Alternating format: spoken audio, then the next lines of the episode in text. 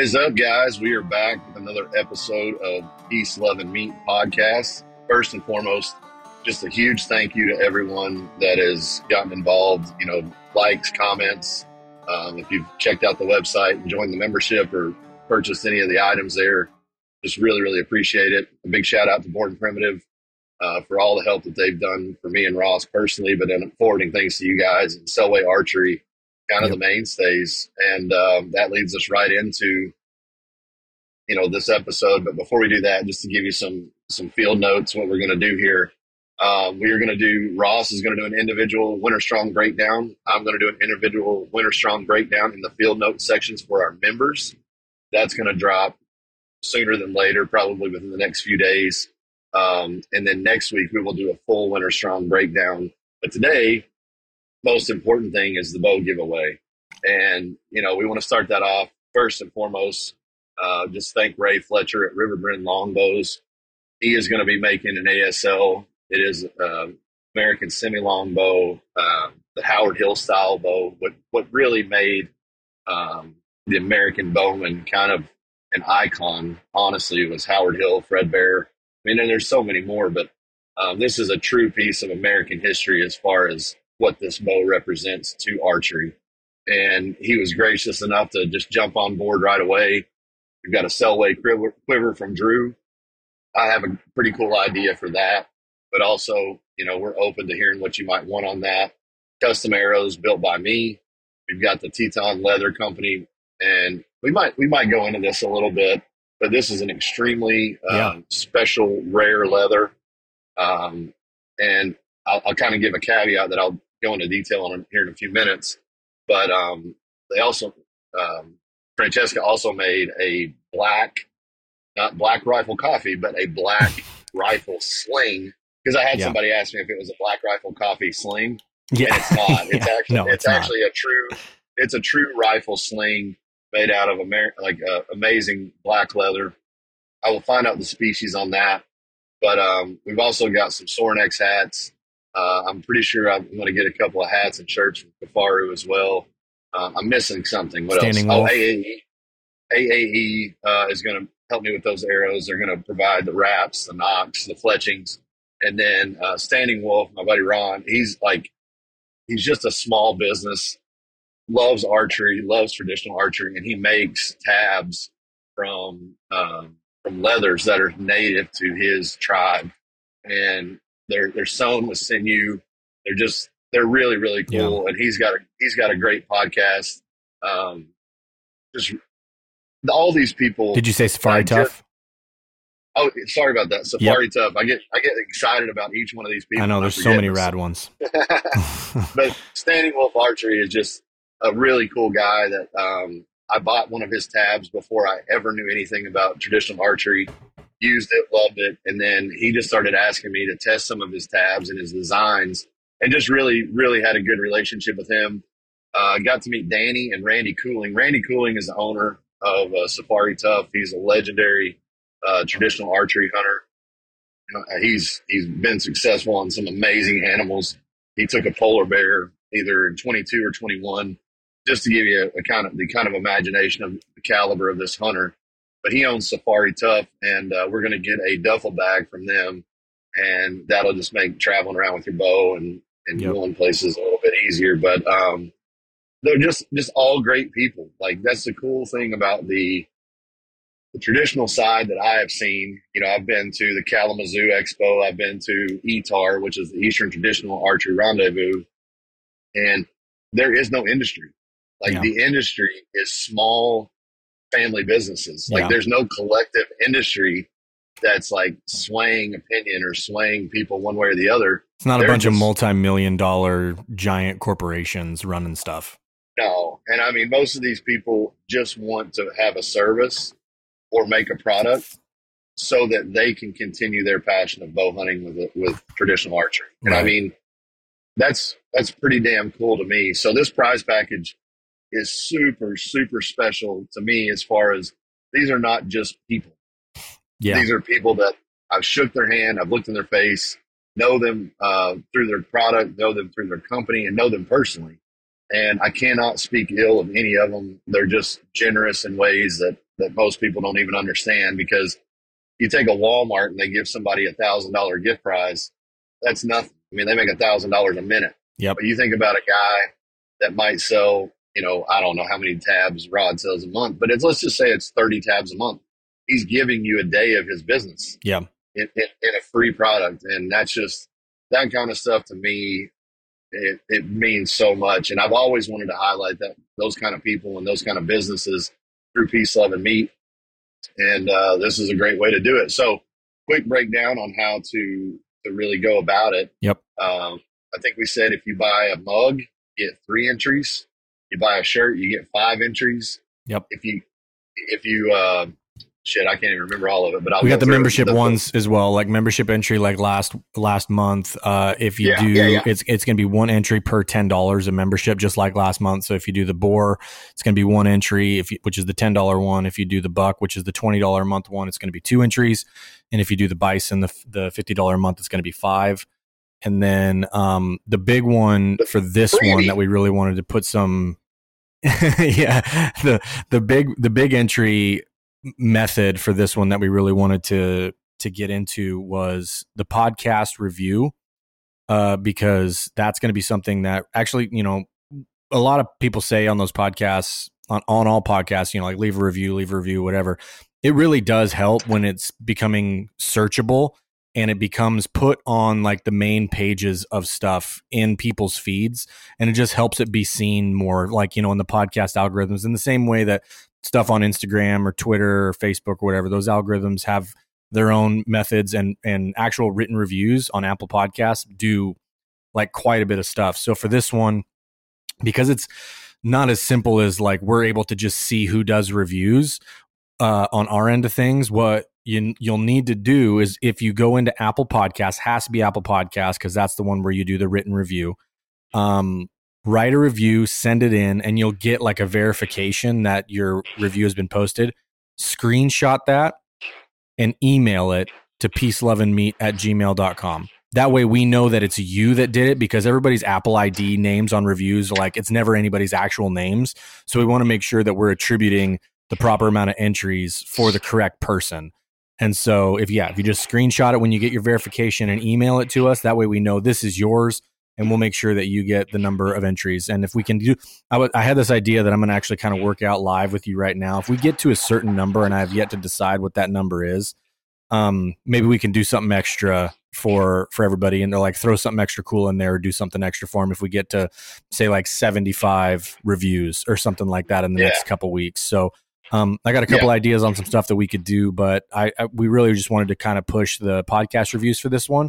So just because it really does help, and we're trying to, now that we're taking this thing, I would say a little bit more seriously than we have in the past, even just from the last couple of months, like we're trying to fire on all cylinders with all this. And the podcast is obviously like one of the main channels for that. So that's all how that's going to roll down. Yep. Yeah. And like always, I mean, and just to be transparent, which we like to be, as these things go, I'm sure there will be another company or two, maybe more, but at least one or two that will be like, hey, I've got this for you. I'd love to give it. So that's kind of why there was a little bit of that at the end of the last giveaway. I was like, I'm just trying to secure these things, trying to make sure everybody's on board. But there are people that want to give and support us. So this could only grow. It's never going to retract. So if something else cool comes along, we'll add that too, and we'll make mention of it just so you're aware. Mm-hmm. But I'm certain that it will be bigger than the original list, because every giveaway I've ever done always continues to. Yeah, there's always a continuance of growth. So I just want to encourage people to do it. I mean, I really want people to enjoy and love traditional archery, not because I love it, but because it's just something that is very, very different than the compound. And even as similar as they are, it's different. Yeah, totally. It demands a little more commitment. It demands a little more patience. But once you get it down, I promise you, the reason that guys stick with it and never go back will be clear. Yeah, I'm not that guy. Like, I will always have something that I hunt with my compound just to stay fresh with my skill set. Yep. Same as a rifle. I'll gladly hunt something with a rifle or a shotgun. I'm just a hunter, but man, does it not check a lot of boxes and a lot more boxes than the others when I hunt traditional. It's it's just a really, really awesome thing. And I was talking to Tyler Minton about this the other day. Yep. Because he's got his grandfather's bow. He's very committed to using it and being successful on a hunt with that. And I just think it's awesome that that's one side of the story. And then there's like the heavy metal version where like me, I just wanted to find another way to kill more animals, you know, and like right. not that is like bloodlust, right. But I had already gotten to a point with my compound where, and again, I'm not Levi Morgan, I'm not Cam Haynes, but there was, you know, when you're hunting a whitetail deer and they come 20 yards or closer with your compound, if you're not automatic with that, I would discourage you from even hunting at all. Things can happen. Yeah. But it kind of became that almost automatic feeling like, I know I'm going to hit this. And with the trad bow, even as successful as I've been shooting, even as successful as I've been hunting, there's a real, a real pucker factor when it's time to draw. Like you've got to have yourself and your bow and everything kind of just leveled so that you can make the most of it. But I think it's going to be a great gift for somebody. I really do think if you're open to it, it can change everything for you as a hunter. That's what it's done for me. And I don't say or take that lightly at all. So, and like you said, I mean, you know, the same, I mean, yeah. Well, and I was going to say too, in agreement with you, when you talk about the community aspect of it, which we've talked about dozens of times, and that's what we wanted to highlight with this giveaway and even the next one too, where we're doing the recurve. But, it was one, and I'll do this without getting too much into the Winter Strong stuff, but it was just something that made me think of it.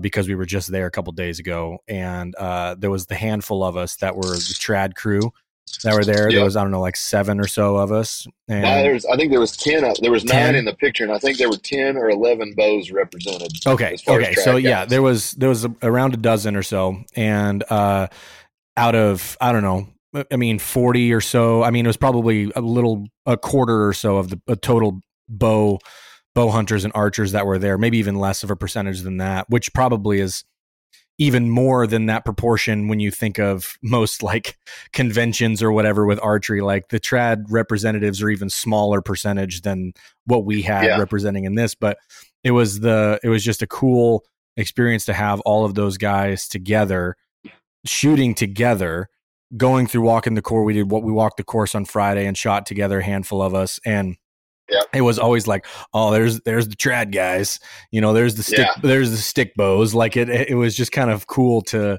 like be like, you know, yep, there we are. You know what I mean? Well, and the thing about it is, I've never, and again, like at the highest level of a Levi Morgan, like he is the epitome of compound hunter that I know. Yeah, he's the best archer in the world, the highest level, literally, hunter that I personally know in a compound sense, and I am not taking anything away from a guy like that. I'm not. But I am challenging. I'm not taking away, but challenging guys who are below that level, and that is everyone else. Everyone. to really dedicate to the craft of it. And who the fuck am I to tell somebody to dedicate to a craft? I mean, some people just want to go out and say they hunt and get some meat, get some antlers, and that's part of it, unfortunately. But for me, man, I just want people to love it the way that I do, because it has given my life so much. I mean, from the discipline of practice to the investment for hunting and the time and getting your gear right and getting your shot down and all those things. It just really, I don't know, man. I've been kind of on and this is not where I wanted to go, but it is also exactly where I've been. The last few days. So, met a guy up in Kalamazoo named Jim Ackout, and he's an old school bow hunter, just like the coolest dude ever. Hunted a lot of stuff. I think he said he's been to Alaska over 30 times. Wow. And the cool thing about him, you know, I don't know him inside and out, but he's been very cool to me. It just seems like he's a blue collar guy, went to work every day and figured out how to build his life around hunting and taking care of a family and stuff. And that to me is what it is all about. Like the rest of it is just show and go. But when you get down to brass tacks, that's truly the beauty of it. I want to hunt. I want to take care of my family, and I want to be a good man. And the ethics around those three things are what drive me now. You know, like I want to be the best version of myself. And I didn't have that click until I found the trad bow. And, you know, a lot of people probably, you know, shrug their shoulders or like scoff at that, but it's a personal thing, man. It's a very intimate thing. And I think the trad bow is a martial art. Yeah, it is. Unlike the compound, which is a technical skill, I believe the traditional bow is a technical skill as well as a martial art. And I'm just excited to get somebody a bow. And furthermore, we talked to AJ. He lives in Pennsylvania. So my favorite tack, which is a total archery challenge, is in Pennsylvania. I won't say it's my favorite. It's one of the top two or three. And it's always fun. So I invited him out to that to shoot with me. I'm going to put a group together. And AJ was the one who won the last month's giveaway for the compound bow, and that was a part of that. Yeah. Yep. So same kind of deal. I'm going to go ahead and throw two more things on the list while we're here. One, I'm going to get you a year membership to the Compton Traditional Bow Hunters Association. You know, it's a nationwide club. There's a lot of benefit to it. You get a patch, you get some newsletters and whatnot, and it just will fully immerse you in the culture right away. And, you know, you think about $3 a month to keep a traditional tradition, not just the tradition of archery, but traditional tradition alive. That's what these clubs are about. And beyond that, if it suits your schedule, talk to me once you get the bow, whoever it is.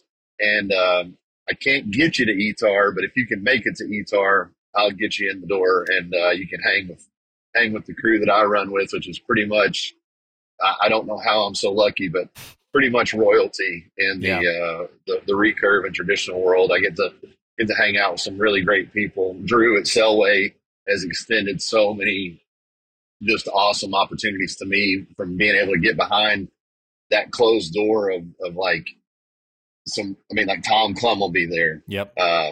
Drew and like Ian, that's Drew's brother. Yep. Nick Kravoniak. These are guys. The push guys will be there. So all of those guys will be in and around. But the coolest thing about ETAR is you will see some dude that's 72 years old still shooting a bow that was made in like 1960 that his dad gave him, using the same broadheads that he got in 1973 at 12 years old or something. Like whatever it is, there's just a lot of that stuff. And has killed 50 animals with it. Oh, 50 animals a day. That's probably that's how they used to do it back then. No, but these guys they're just a different cut of cloth, a little bit slower pace, and a little different view on hunting. And again, not taking anything away from the industry and the compound side, because I loved it. I've lived it. But, you know, as I get a little bit older, I enjoy the stories and cherish those conversations with people who just stuck with it. You know, that's all it is. It's not like they're amazing bow hunters because they're better. They've just done it so long and never wavered. That to me is badass. Yeah. So, for sure. I think that's all of it for the giveaway. I think we've got everything covered as far as that's concerned. We'll run it until the end of this month. Since it's a short month, we'll go all the way to the 29th with it. And then it is a leap year, folks. It is a leap year. We get the extra day. So one extra day to make sure you enter. And then we'll compile and do all the same exact way we did the last drawing with it. Raffle ticket style. I'll do that that weekend, and we'll announce and get everything taken care of then. And then in March, we got the recurve one. So we'll have more stuff to give away in that one, and different products, different companies, maybe some of the same with this one, just depending on if they're down. But we're going to try and highlight as many awesome people as we can. I met Francesca this weekend without realizing that she's only a few hours away from me here in Idaho. And so she's like, we were literally, there's only that whole weekend, she might have been the only, and Rob English. There was only three of us that were like Idaho people that whole weekend that were there. So as soon as you find something, it's a weird thing when you go down to the South and people are like, oh, people actually live up there.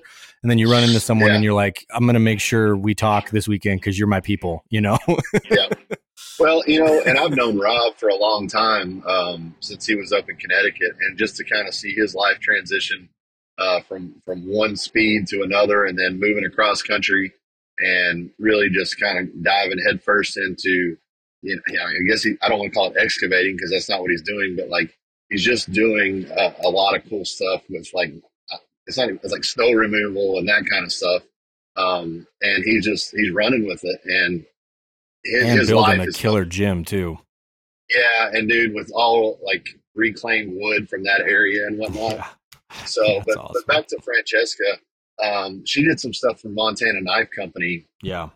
And really, really cool customs, really amazing leather work. And all of her work is with unique leathers and so on and so forth. So, yeah, let's just break that down. So I guess a little bit of conservation, and, you know, people look at that word and they think we're conserving this animal, but you really have to understand the dynamic of what conservation is. Because here's the simplest truth that I know.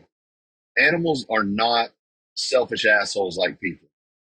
So if a herd gets too large, let's imagine that there's enough feed on the ground, and I'm talking natural feed like grasses and vegetation and whatnot. If that gets out of balance to where there's 10 more deer than there should be for that vegetation lot, what's going to happen is that 10 deer won't die. The entire herd will starve. Right. And that is the balance point of nature that humans have bastardized. So when you think about it, every single state understands the allotment of animals that need to be killed, either through biological process, which is they take helicopters up and they individually count them, or they do surveys. And the number one determinant is collisions on the highway. The insurance groups actually report to the state how many collisions occurred, and there's an algorithm that says when the herd gets too big, there's more collisions, so we need more tags. In the same way, this applies around the world. So what we have here is an elephant shell for the wallet and a kangaroo belly for the inside. Mm-hmm. Now, before anybody freaks the fuck out because it's an elephant, what you need to understand, so that we could have this, so that Francesca could make this, the amount of stipulations, hurdles, laws, bylaws, everything had to be followed so that this animal was not just killed for the ivory or the mount. This is a true tip-to-tail reclamation. The meat went to local villagers like it always does in Africa. Yep. I'm sure the ivory went to the hunter, unless it was killed by the outfitter. I don't know that much. But I will say there is no way that I would be possessing an elephant skin by anything other than the utmost stringent adherence to conservation laws. Yeah. And what happens is you get an aggressive old bull that walks into the pride and sees, okay, here's another young bull, and he may prevent the young bull from passing on his seed. Yep. While not being a breeding male himself. Right. So now instead of the younger bull being able to breed or the older bull pushing him away and breeding himself, we have no breedings. Yep. So once that's determined that a bull has become aggressive, he's no longer breeding. He's no longer serving the health of the pride. He's actually, or the herd, I shouldn't say pride, the herd. Yeah. He is, he's no longer benefiting the herd. He's actually taking away from it. That bull becomes an eligible kill. Now, if that offends, if that bothers, I'll go as long as you want to have a decent, respectful conversation about that personally. I'll talk to anybody about it because it's important. I sat on the board of Blood Origins. I saw the work, the money, the way that things are done ethically, the anti-poaching acts that we've instilled and benefited. So I've hunted Africa. I saw a poached rhino when I was on the ground. And it is so simple to fund these anti-poachers. $5,000 a year will pay an anti-poaching unit to keep those rhinos safe, to keep those elephants safe. And we're also going to do something. I haven't even told you this, but we're going to do something for that through Peter at Buck Africa, where I hunted. We're going to try to, throughout the course of the year, do a couple things and send him at least enough to cover one anti-poaching hunter. And those guys are amazing. They literally know the rhinos by their pads. Like, oh, it's this one by the pad. And to me, this is the most beneficial thing that you can do with an animal that's dead on the ground, because if not, the skin and hide will go to waste. The vultures will eat it. Yes. So this is a way to memorialize and benefit the use of every single piece of this animal. And Francesca just knocked it out of the park. That, she did, and it's awesome. It's the coolest looking. Friggin' jealous that we have to give it away to somebody, but I know, I'm so mad. With that, there is some. Are you aware of whatever the stipulations are? Because you had mentioned something as far as obviously California, go figure, and then Canada.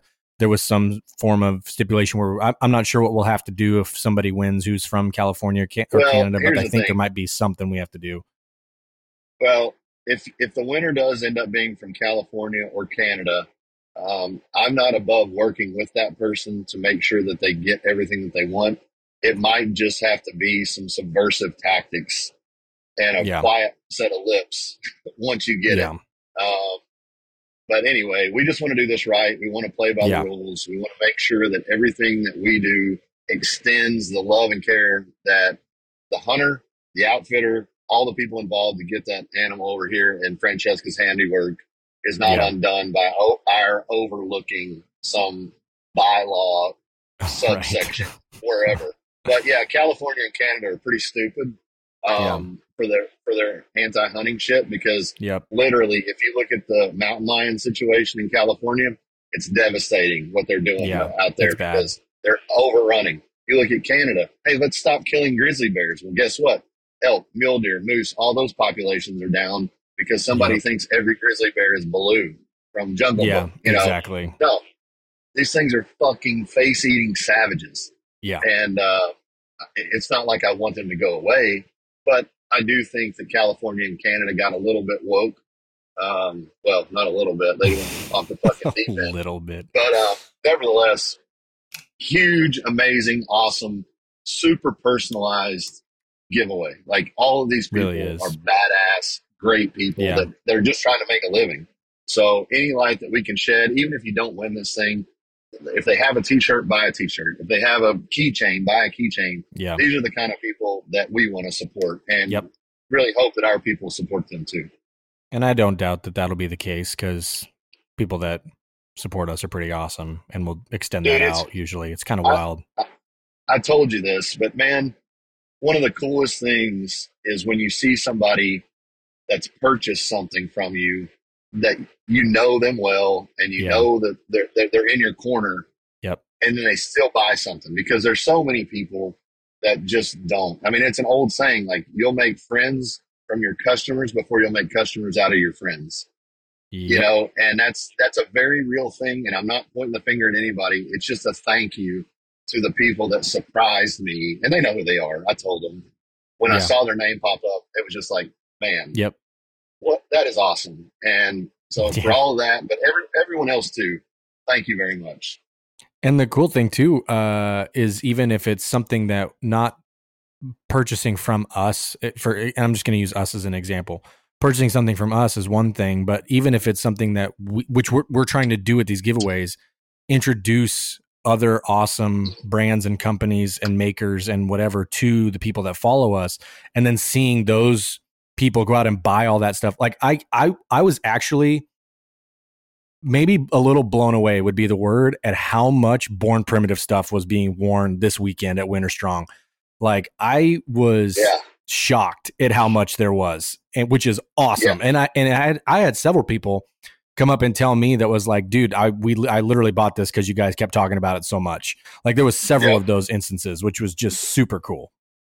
Yeah, well, and that's the thing. I mean, you see a small company in the outdoor space, especially, you get into the camo versus solids conversation a lot. And that's really, it was a division line because Born Primitive was like, hey, we're just not going to do a camo for a while, if ever. Yeah. We want you to be able to spend, you know, get a great pair of pants that you can wear year round, but are specifically made for hunting. And dude, they've just done it. Like everything that they put out is so good. Everybody that I know that has used it has had positives. And like you said, when you walk into a place, I mean, I don't want to pat myself on the back for any of this because it's really not me. It's, you know, Aaron and those guys at Born Primitive, they're the high flyers.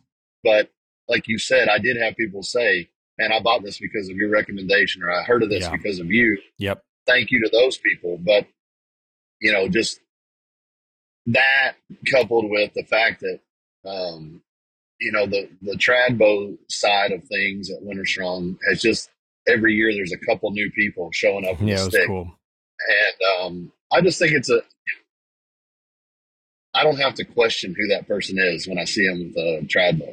You know what I mean? Like, you already got a good idea. I know what type of person you are. Well, and you look at that crew in that picture, I mean, there's just a really legit lineup of people that bring a lot of positivity forward. I mean, again, I'm sitting here sounding like it's a circle jerk of happiness, but it really is, man, because it's like there's so many people that just don't know. I didn't know how great it could be, how fun it could be, how challenging it could be and rewarding. Yeah. And when you start to see other guys that are like on that road, you're just like, okay, I'm going to keep going because they're in.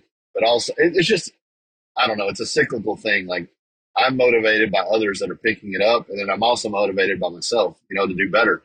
So I'm just excited all the way around to be able to do this. And we do have a fourth bow for the giveaway, but that's going to be a little bit later. But look at us just having production meetings on a live recording. Like this is what we do. I'm finding out all this stuff just as soon as you guys, like just at the same time as everybody else is. But we got another bow and a custom knife already put up for a fourth giveaway. And they kind of requested to do this in tandem. So we do have another bow coming later in the year, but we're going to take a little break on the giveaways after March. But I guess we can shift gears now and ask the major question is like, do we get a break from the Swift era? I was just going to ask, are you sick of the Chiefs yet? I was sick of the Chiefs before Taylor Swift was even born, but back when Priest Holmes was playing. Yeah, dude. Christian Okoye. When Christian Okoye was playing. But regardless, oh man, I wrestled with the NFL this year because I really did kind of have a setback whenever they started playing the pandering game to a lot of stuff. And I just kind of tuned it out. But like so many people, that slow lull comes back. And you know, I'm a matchups guy. I'll watch one game a week, or maybe have one or two games that, like a 3:30 game and a 7:00 game that I watch. Yeah. But I will say, top to bottom, with the Detroit Lions story, which I love their story this year. Awesome. I love their coach. And even at the end, the 49ers, Christian McCaffrey and Brock Purdy, like their whole team is cool too. But those storylines kind of intrigued me more than the football. Yeah. But man, I don't know. I like the Kelsey brothers podcast. Like they're good dudes, but man, the stuff with Taylor Swift and Kelsey on the field, and I'm just glad that that's over. And I'm sure if they're still together and he comes back, which I think he'll retire. I think so it'll too. It'll be. Why would you not? Like, how long has he been in the league? Like 16, 17 years? Travis is 34, so this is like year 13 or something for him. 13, okay, yeah. So I knew it was up there. Which is a long freaking time for a tight end. Like that. I mean, that's a long time for anybody in the league. But to take that kind of, you know, that position specifically, just how physical that singular position is, that's impressive to be that good for that long. And he literally is like he's in the conversation for like one of the maybe two or three best ever to play that position. Yeah, which is wild. He's a dog for sure, and like his brother was too. I got to give a caveat, little spinoff shout out to Luke Stocker. He went to my high school. He was a year or so behind me, but He ended up going to Tennessee to play football in college and made it to the pros, played 10 or 11 years and played for the Buccaneers, played for a couple other teams, but they just retired him to the Pro Football Hall of Fame for the state of Kentucky. Oh, heck yeah.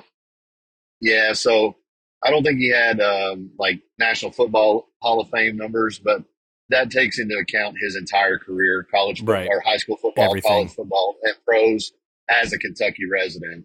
So that's cool. You know, and you know, seeing his talent level in high school, where if you're an NFL future talent in high school, you're the man. And that's what he was. And to think that there are guys, and no offense to Luke, but that there are guys that are echelons better than that, right? Like a Kelsey. It's just incredible when you see how good someone can be, and they're just a really good player, not like at that next level. Every single video that comes out, it's funny how I have the inverse reaction to the two brothers. Like every single one with Travis, I'm like, all right, dude, we get it. We know the style you're going for, whatever. But my favorite one was like the ones going the other day, going to the after party. And there's this video of Travis and Taylor Swift walking into the after party, all just decked out, like going clubbing type of deal. Like the camera pans behind them, and behind them is Jason in Chiefs overalls and a luchador mask, like walking into the same club.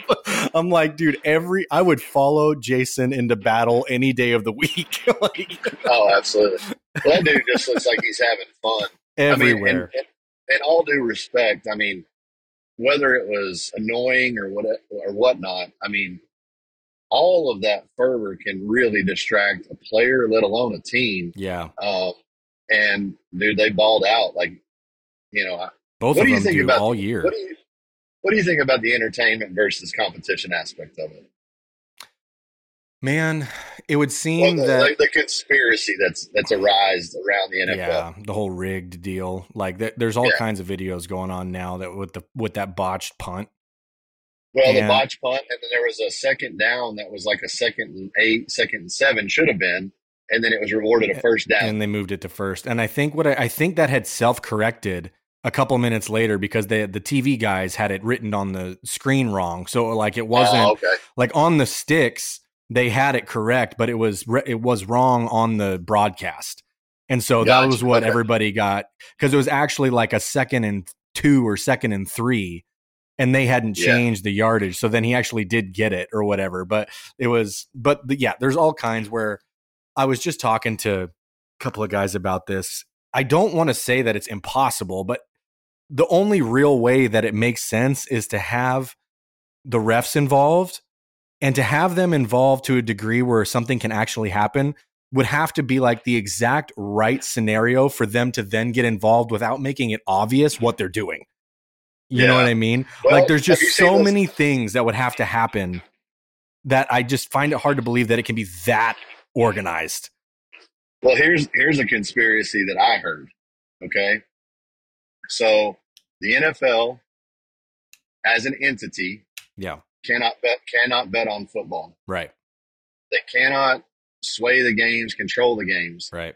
But if the NFL were to create a secondary entity as like a holding house for money, they could then bet on games and leverage those games, or get a little more nefarious.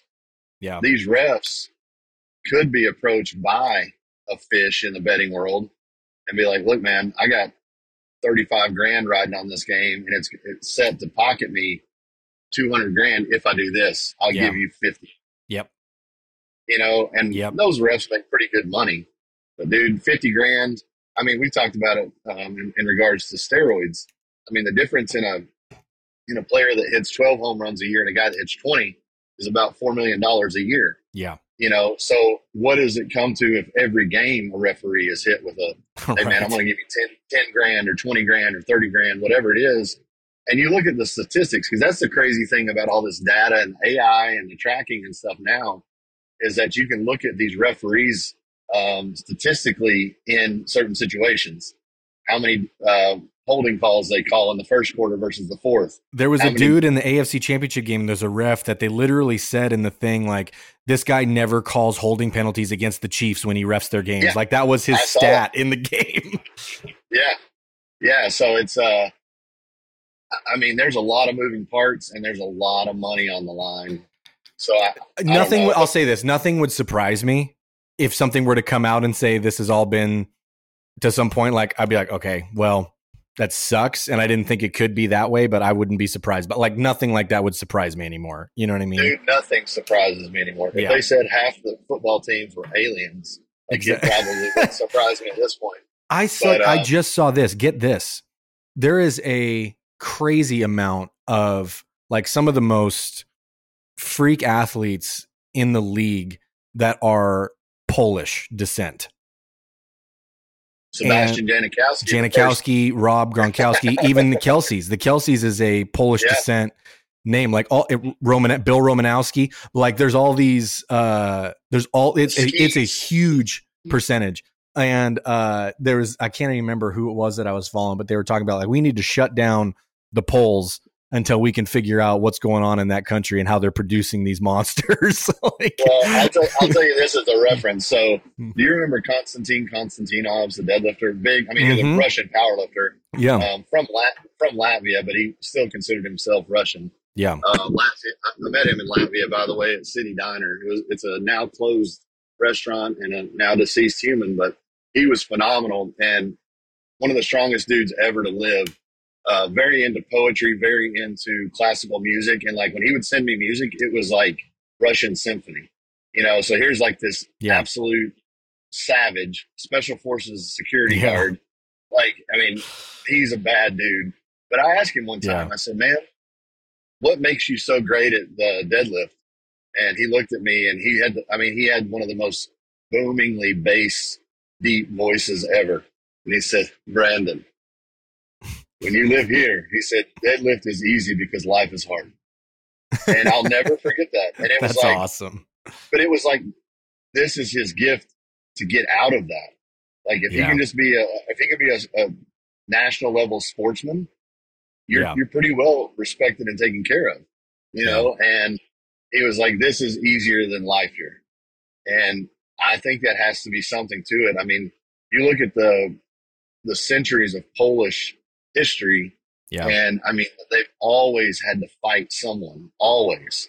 And they've really fought pretty hard to have their own designation as a nation rather than getting picked up by the Germans or the Russians or whoever. I mean, it's a pretty tough group of people when you really start looking at what they've lived through and what, I mean, not the daily life over there now is terrible, but all of the Polish people that I've ever known were just, they just seem to have a different view on life in a positive way. Yeah, like, for sure. Life is hard.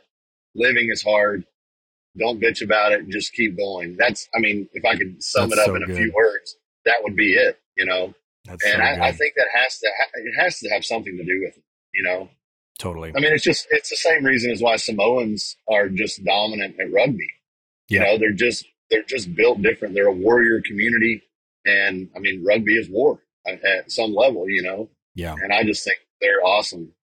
But do you follow, I mean, I know you follow baseball a lot. Do you follow any basketball at all? Not much anymore.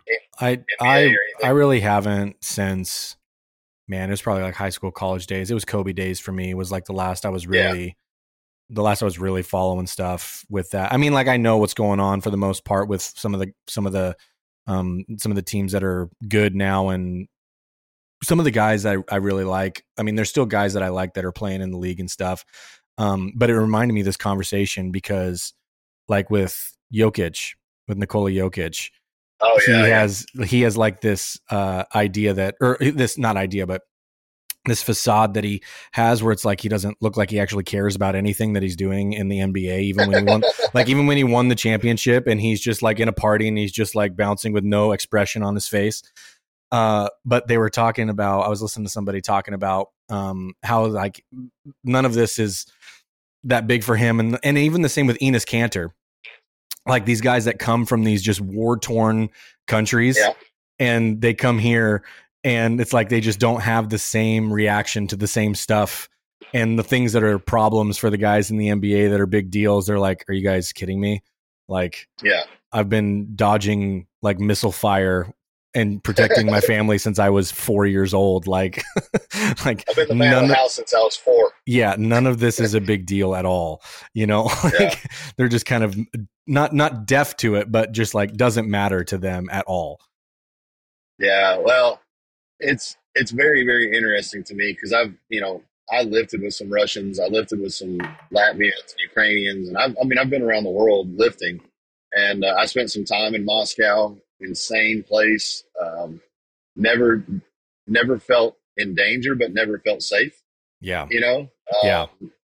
So when I was there, I got to see their culture. And, dude, you immediately understand.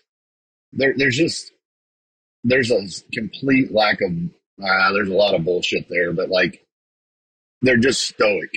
They don't put up with the little jokes like we do. They're either belly laughing because something's really funny, or they're like deadly serious. There's no in between. Yep, exactly. And I don't know, but I guess to spin on that, I was reading I listened to this coach from Maryland, and he said he had a kid come in that was a third string quarterback and demand $100,000 for the NIL money, and he said, where does this number come from and for what? You're like the third string QB, you know, but he was like, that is what I deal with more now. Yeah. He's like, I've got a divisional championship coming up. We've won 7 games. We're going to a bowl, and 90% of my work is revolved around this player needs this. This player wants that. This player has to get this to stay. And I actually saw Deion Sanders, who is like, I won't even say the abuser. I will say like the guy that figured out how to win the NIL is actually saying it's ruining football. Yeah. You know, like, which I, you know. Well, what's the guy, was it the college coach? Chip Kelly? No. It was just this a couple days ago. It was like a small college. Well, I guess not small. Wasn't Maryland. Anyways, the guy said, the head coach is like, I'm going to have to leave because I just had a running back come in and say, I need $100,000 or I'm hitting the portal. And he's like, we won 7 games, like we won 6 games or something like that. He's like, well, I don't know where you thinking this money's coming from. Like, not everybody's going to get this, and not everybody's worth that. Even if you are in the portal to go somewhere else, he's like, this is not something I know how to handle. He's like, I might just have to be done because if I have a second string running back asking for $100,000, like, I'm in the wrong business, you know? Yeah. Well, and it is because those guys, and listen, you got to understand their mentality. I worked in Division I SEC college football. Like, all of those guys are a once in a lifetime talent somewhere. Like at the right school, they're going to be the man. But in an SEC school, they're going to be third string or red shirted or whatever. So I understand the desire to go elsewhere to play. But it really bastardizes the college model to like a degree that it's not even recognizable anymore. It's no longer college, because college is the it's just minor aspect. Leagues. That's all it is. It's just minor leagues for the NFL. But what killed me, and this goes back to when Kentucky hired Calipari, that's coming off of Pitino and Tubby Smith. But going back before that, like Kentucky was known for recruiting. They would have 3 or 4 kids from Kentucky on the court, and they'd have 2 or 3 kids that were national like level stars, and then that was it. Like you could bet that if you watched Indiana basketball, you're going to see 3 or 4 players from Indiana on that floor. Yeah, so on and so forth. And not everybody's made for their home state, but man, it is just it starts so young now. Like there's a grooming process through the AAU ball and the tribal leagues and all that stuff. Sure. I just think the NBA needs to expand that D and G league a little further.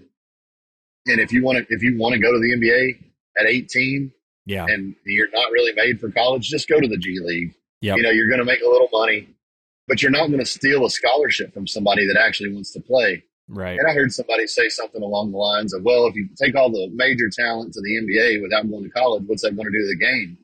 And I said, well, at the highest level, if it was parallel to the best level of women's basketball, and I mean fundamental shooting, passing, defense, those kind of things, I'm not going to be mad at it. But if it's like you know, I don't think it's going to go back to a, you know, Providence drill, you know, for every team in the country. Like, it's going to be five white guys with ball high shorts, you know, doing Bob Cousy running floaters. You know, it's not going to be that league. I just think that if you get the kids that don't even want to be there to begin with out of the picture, you really get something special again. But yeah, dude, I'm really sad about college basketball and college football, because those two things were amazing. They've become the minor leagues. That's all. It's free minor leagues for the NFL, basically, because they don't pay anything for it. No, you know. So we do stats around here. We like to do a little stats. So I got one for you because of the whole Mahomes Brady conversation that everybody's having right now. Yep. And this is ridiculous, just in terms of how stupidly good Tom Brady was over the course of 23 years or however long it was. So get this. This is the current gap in stats between the two. Okay. Mm-hmm. There's 60,730 yard gap, 430 touchdowns, 155 wins, 18 playoff wins, and 4 Super Bowls. That's the difference between the two right now. So Mahomes would have to be better in his 30s than he has been in his 20s, because if he doubled what he has done, it still wouldn't be enough to beat those numbers. I don't see. That is wild. They do have the talent in Kansas City, but I think they're going to lose some O linemen. I think they're going to lose Kelsey. I don't know that it's going to be a rebuild, but I definitely think there's going to be like, this ain't what it was, you know, a year or two ago. Well, and this was like the worst version of them, of all these Super Bowls, this team. Yeah. Well, and I mean, what do you make of, like, okay, so let's say Belichick, right? So you've got him, and after Brady left, after kind of like that went away, Belichick like kind of lost some of his fire, you know, he's can't not get a job now. Why do you think that is? Like, do you think it's that he's just a miserable, like, impossible to deal with guy? With the Atlanta situation, I think that's a different deal than, dude, Atlanta's. You got to be something different in Atlanta. Like, yeah, Belichick ain't Atlanta. No, not at all. That's the Dirty Birds. But I don't know how many other players, because his whole deal was he wants to come in and be GM also, like run the team and coach it. You know what I mean? And I don't know that many. There's not many that would, from an owner standpoint, that would do that. You know, so that's one thing. Right. But also, I think, like you said, he did lose a little bit of juice once, especially once Tom won the one in Tampa, and then everybody's like, "Oh, this might have been mostly Tom for a long time." You know what I mean? Well, all right, let's spin that around. Like, how do you play that out with Phil Jackson? Like, that's another legendary coach. His book is incredible. Yeah, the 11 Rings or whatever. Yep. And I loved it because it felt like by the end of it, you got to really imagine who Phil Jackson is. But, you know, he went to the Lakers and won with Kobe. And, I mean, if there was ever a Michael 2.0, it was Kobe 1.0. Yeah. Do you think that Phil Jackson – well, where did he go? He went to the Knicks and couldn't win. Well, he came in – he didn't coach, though. Did he? Or he was just president of operations or something like that. I thought he coached the Knicks for a minute. I thought he coached the Knicks for a couple of years. Maybe it was president. No, after the Lakers, he was president out there, I think. Yeah. I don't. I think basketball's so much different though in that regard. Yeah. Than being able to compare that to a Belichick or something like that. It's just such a different style of management, you know. Yeah. Because I don't know how much. Too. I don't know how much actual. Like, I'm sure there's coaching that happens, but in the NBA, you're literally just managing guys. You know, like keep them functioning on the floor together where they don't fight and hate each other. Because there's only 5 of them, and it's like, if you can keep them working together and enjoying it, then like if they're good dudes, then they're going to be a good team. You know what I mean? Like, there's a guy that there's a guy on Instagram. I cannot remember his page, but sometimes when I'm flipping through those reels from like the 80s and 90s basketball, this guy's reels will pop in it, and he is like. He loves Michael Jordan so much, but he does it as a troll account against Jordan as like a LeBron fan. So he's like, man, I'm watching the Chicago Bulls. Every time Jackson does this, it just means give Jordan the ball. Watch it. Jordan get the ball. Jordan get the ball. And he's like, that triangle ain't nothing but give it to Jordan and pass it off. You know, just give it to Jordan. Give it to Jordan. Give it to Jordan. That's he's so like, funny. I could coach. I could outcoach Phil Jackson. Exactly. So like, think about the guys that he had on those teams. Like, how many of the top 20 best players ever did Phil Jackson coach? Like half of them, and they were on those. Well, at least. And not only that, like so, if you look at Phil Jackson's tenure with Jordan, post Jordan, so you got Jordan, Pippen, and like Jordan's even saying, "Oh shit, I thought Scottie was my wingman. No, he's the second best player in the league, if not better than me." You know, that was after the '92 Olympics because he went over to Barcelona and balled out. Pippen did. But some of the stories from that are amazing. Like that dream team over those there. Like some of the practices, oh my God. Those are the best stories. Yeah. And then Jordan playing golf, 2 rounds of 18, and then going in and dropping like 43 on some kid that looked at him wrong and here's more exactly. I took that personally. But, yeah, and I took that personally. But I love that one yesterday that I shared of Kobe, where he's like, this guy on my team comes over and he's like, listen up, young blood. He's like, whatever you do, don't look Jordan in the eyes. He's like, what? He's like, you don't know who I am. He's like, he can't look me in the eye either, buddy. You know, and like, you got to respect that because like, I loved both of those guys because they were different. They're them and Iverson are probably like my era watching basketball, my favorite. Because they're three different styles, but Jordan and Kobe are kind of like pretty similar the same, style, but different too. Yeah. And then Iverson was he was like an and one mixtape in the NBA. Right. Do you remember? I can't remember if it was something you shared, but it's that story from would have been 08 Olympics, 08 or 12. Maybe it was London. I don't remember. Maybe it was 08. But the story when. First play of the game when U.S. is playing Spain, which is Pau Gasol. And, right. First play of the game, Kobe goes over to like LeBron and D-Wade and Chris Bosh, and he goes, just so you guys know, first play of the game, I know exactly what they're going to run. Pau's going to be the second screen coming up on me. I'm going to run through his chest. And they're like, all right, yeah, whatever, man. He's your teammate. He's your brother. You're not going to do that. And Kobe just freaking lays him out, like drops his shoulder into his sternum, like knocks him clean back on his butt, like slides back. And then everybody goes, and then shows a clip to LeBron. He goes, and then everybody just looked at each other. We're like, oh, we're not losing to Spain. Well, that's when they had what was his name? Was it Rubio? Was that the point guard? What was his name? Marco Rubio. Guard. Yeah, was he Spain or was he Spain? Portugal. He might have been Portugal. Yeah, one of the two. But it seemed like for some reason I was thinking he was with Spain. But, he could have been. Could have been. But yeah, that's either way. Yeah, they were unbelievable. Oh, who was Ginobili? Where did he play? Did he play for Spain? Manu was, yes. He was Spanish, I believe. Okay, so that was it was Manu and Gasol. Mm-hmm. Yeah. Yeah.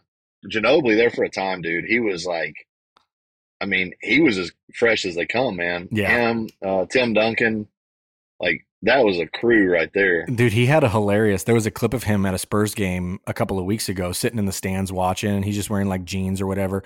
And it's like 9:15 at tip off or whatever. And he had a tweet that he had tweeted during the game. And he's like, I am so tired. I cannot believe we used to start games at 9:30 or something like that. I'm like, dude, you just sound like an old dad nowadays. Like, I get it, man. He sounds like a guy that's got 20 million in the bank and sleeps pretty well to me. Right. You know? You're funny, man. Oh, man. Well, dude, I'm in a hellacious traffic jam here. It looks like I was going to say, I thought you were parked. You haven't even been moving for a few minutes now. No, full discretion, I just pissed in a bottle. That's how dead stop traffic is. Did it without you even knowing it.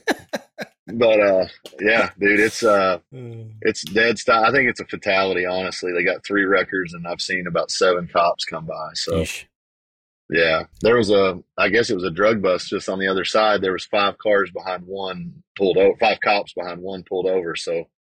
Either there was dead bodies in the trunk or a half an ounce of marijuana. I don't know. I don't know which it is. Same response. But same response. These are hardened criminals out here in these streets. But awesome. Anyway, I think that's about wrapped it up. We're right in an hour. On that positive note, let's call it there. empty bladders and roadblocks. You know what I mean? That's the name of my memoir. That's going to be the name of this episode. Empty bladders and roadblocks. All right, guys, go into the giveaway. We appreciate all of you listening and following along, and we'll do this again next week. Thank you all. Absolutely. Thank you, guys.